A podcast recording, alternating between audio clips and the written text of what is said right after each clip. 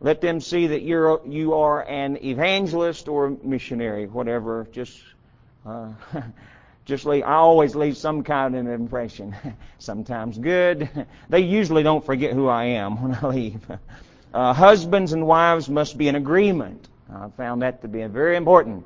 I waited until my wife and I agreed, and uh, then uh, when we stood up in ordination, she was able to give her testimony and told her what uh, why, uh, you know, she agreed and, and she was by my side and we're staying in the ministry.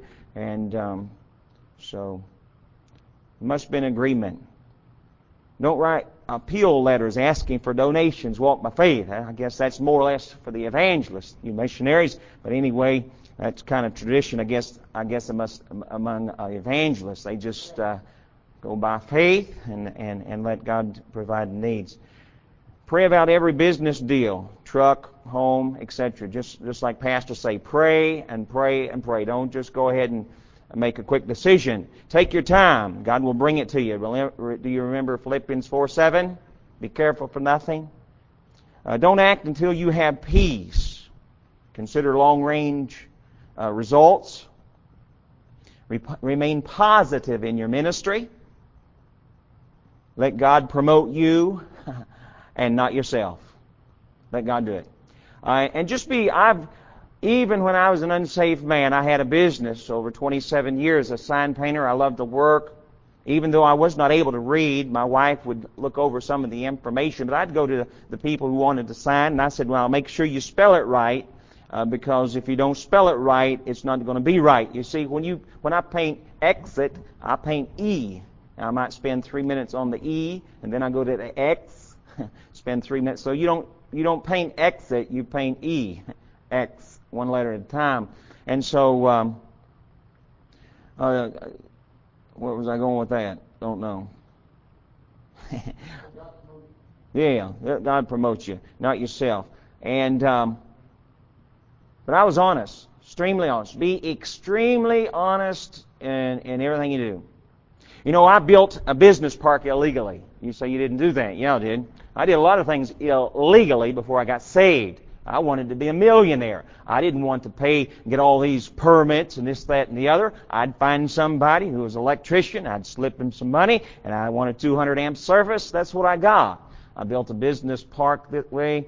Uh, put 16,000 square feet in one day. I, I hired a man, gave him $16,000 cash. I said, "You'll put that in there over uh, Saturday. Uh, I'll give you $16,000." He did it.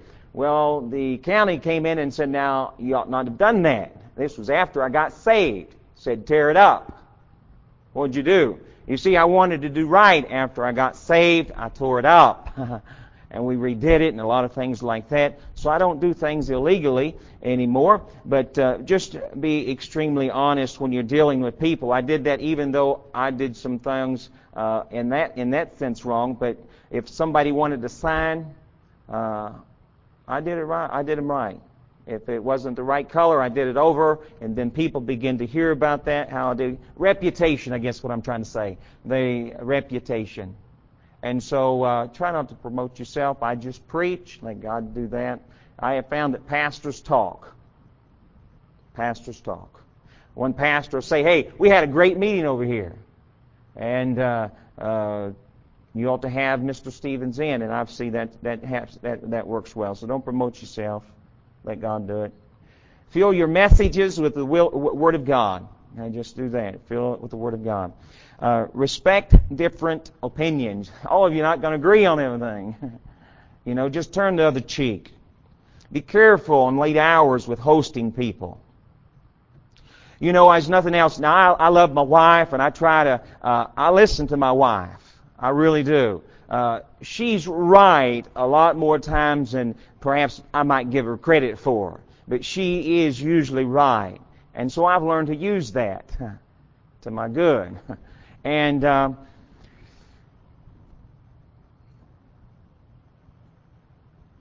lead hour was hosting people. I don't wonder how I got without with that, with my wife doing that. I don't know. Well, well, anyway, whatever it was, I don't know what I was going with it. But be careful in late hours hosting people. Uh, Well, check with the pastor before spending any money for the meeting. Uh, watch and be careful on the desserts. uh, leave the table always being hungry or able to eat more. I'm just I'm talking about uh, my. You see, I'm in a church service sometimes weekly. I've preached five weeks straight. Sunday through Friday, Sunday through Friday, Sunday through Friday, Sunday through Friday. Only take Saturday off. And see, I eat a Thanksgiving dinner every single day. You say, no, you don't. well, I, I've learned some things. Just fill up your plate once. Leave some space around your food and eat real slow. Most people will eat three plates by the time you eat one. Now, if they put some food on your plate, go ahead and eat it. But um, I usually try to. Now, if they put too much on my plate, sometimes I don't eat it all. But uh, if you put something on your plate, make sure you eat it and then eat real, real slow. It'll help you. Um, arrive to a meeting on time. You, you see, to be on time is to be late. To be early is to be on time. Dr. Comfort made that very clear to me. So, uh, to be on time is to be late. Be on time with correspondence. Be on time for appointments. Be punctual. Be dependable. Be a good listener. Be honest. You ought to be prepared. Now, I try to be prepared uh, ahead of time. I don't do well uh, this spontaneous type thing. You know, you just get up and and so I don't I don't do well. I like to be prepared. Be polite. Be faithful. Be loyal. Be unselfish. Be truthful. Be a lover of others. The pastor is the key to a successful meeting. The pastor's attitude will be exactly like that of the congregation. That is what I have found. As the pastor is, all right in giving. If the pastor's giving, people are usually giving. You get see what I'm trying to say here? And so it's usually that way. Don't discuss the pastor with anyone. If you're giving a large gift, let the pastor know. Just as our other brother said, same reasons. Be careful on late hours. We already looked at. Check with the pastor before spending anything. Well, okay. Okay, don't commit to anything without checking with the pastor first. I'll have someone come up to me and say, I'd like to take you out to McDonald's. Well, I'll say, I'm sorry. Unless I speak with pastor first, I can't do that. Or someone will come up and say, I want to correspond with you. I want your prayer letter. Or I want your um, business card. I always go to the pastor and say, Pastor, is, is that all right? May I please hand out business cards, this, that, and the other? You know, uh, there are those who will take and put and start begging for money, you know, and I don't want to be known as that. Just let pastor know if you're going to do something. Don't do anything behind the pastor's back. Don't make demands. Never make demands. Simply make suggestions. Don't make demands. That's another one. Um, don't look at the love offering in front of the pastor. Regardless what you might think, you can't keep a straight face. I mean, now there are some pastors. I was in a church and uh, there was a millionaire in the service. Well, I preached. He put eight $100 bills in there. It's just a Sunday night. I was so, I didn't know Pastor was so excited. He said, look, and he was just holding it, and I, you know, I was pr- principal, and I was putting it in my pocket. And he said, oh, no, no, no, no, I want you to look at it. He was so excited. But I usually try not to look at those until afterward. But uh, he, but you can usually tell. I can tell pretty. You know, the more times you're in a service, the more time you're there, you can pick up on these things and needs, and walk into a church and actually uh, know or pretty much sense what is needed uh, in that church. But that comes with time and, uh, and, and, and meetings and things like that. The devil's tool is imbalance in everything. Be balanced. Be balanced. If you get the men, this is a good one. If you'll get the men saved, you'll get the family also. See what I'm saying? If you'll get the men, you'll get the family also. I have found that you get what you go after. The unsaved need to see Calvary, and the saved need to see hell.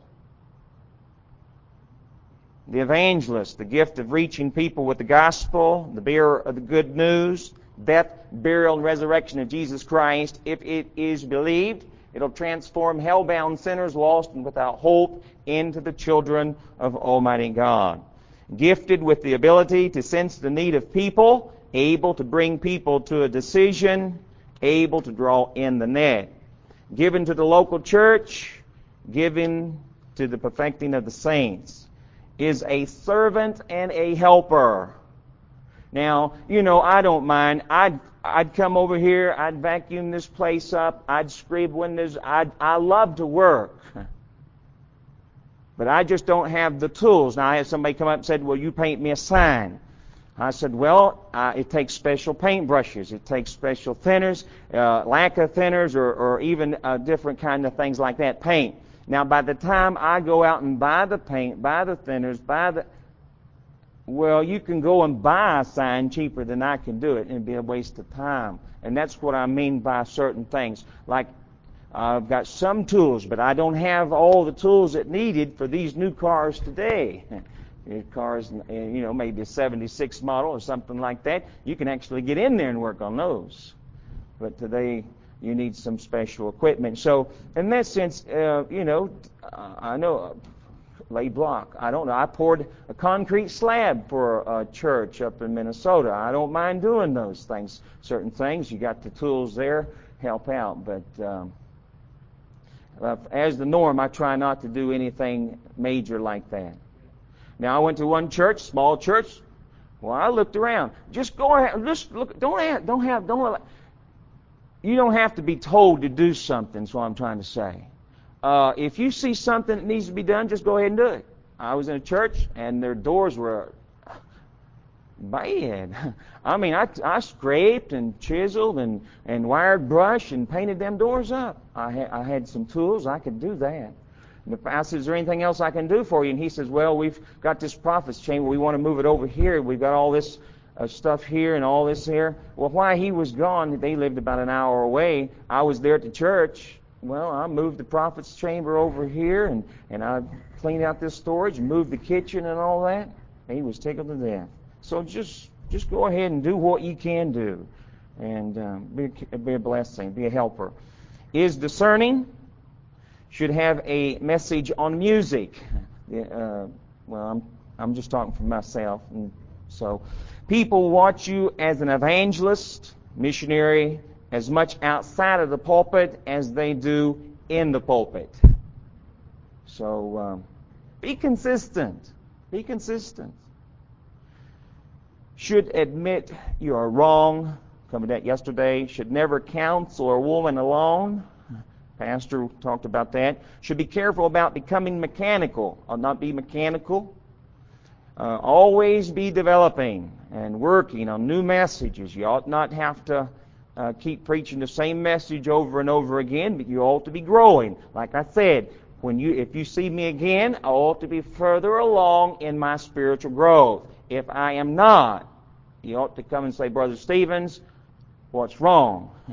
I ought to see some spiritual growth in you folks too when I get back. okay. You ain't coming back, probably. I don't know. okay. Uh, the evangelist must, uh, uh, ministry should edify the local church. Well, as you're getting started, schedule meetings. And, you know, if you, there before, when I first started getting meetings, I got them wherever I can get them. I mean, I'd travel from Florida to Minnesota, turn around from Minnesota, and travel all back to Florida. And uh, so I got meetings wherever I could get them. Now, after three and a half years, I'm starting to group them together. Minnesota, and then Florida, Texas, and now I'll be back in Minnesota again. Gift, responsible results. Yeah, the evangelist is not responsible for the results of any meeting. Not my Holy Spirit. He, it's He's going to accomplish His will. Uh, you must learn to be flexible. If you haven't learned that, you will be. You you will. You need to be flexible. Things change. I've just learned. You know, you need to come in. You've got five minutes. You need. You know, you need to be ready. Oh, you're gonna love this. I was at this one church, and the pastor said, took me in his office, and he said, uh, "I want you finished at 7:35."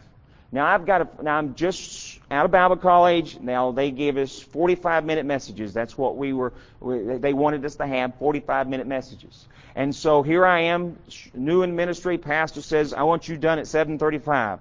Well, I get on at 7:15. He said, I want you to give your testimony. I didn't do very well, I promise you. But you know what? I've got me a five minute message now. I've got me a 10 minute message. I've got a 15 minute message. And it'll dictate what I preach. But you ought to respect the pastor. If he wants you done in 10 minutes, just go ahead and pick out that sugar stick, two or three of them or whatever, and get the, and just do it. God will bless them, man. He'll just honor the pastor. Um, but I caught, I was caught off guard that time. It was bad. Well, he ought to be physically strong. Use your children in the ministry. We've looked at that.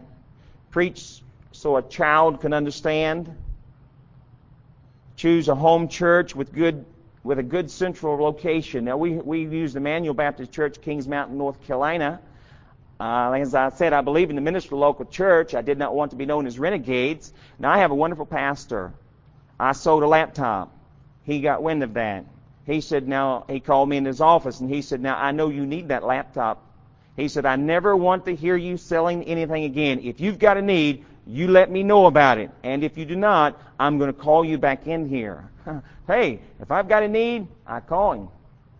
We had a, a two left rear wheels fell off of the old motor home that we had. Called him up and I said, uh, we just had an accident. Left rear wheels fell off. Just wanted to let you know we're okay. Didn't ask him for anything. Well, pastors, they have a lot of wisdom. He already knows something needs to be fixed. And so about an hour and a half later, he called up and he said, what can we do to help you? And I told him some things. And uh, he said, all right, we'll go ahead and replace the hot water heater.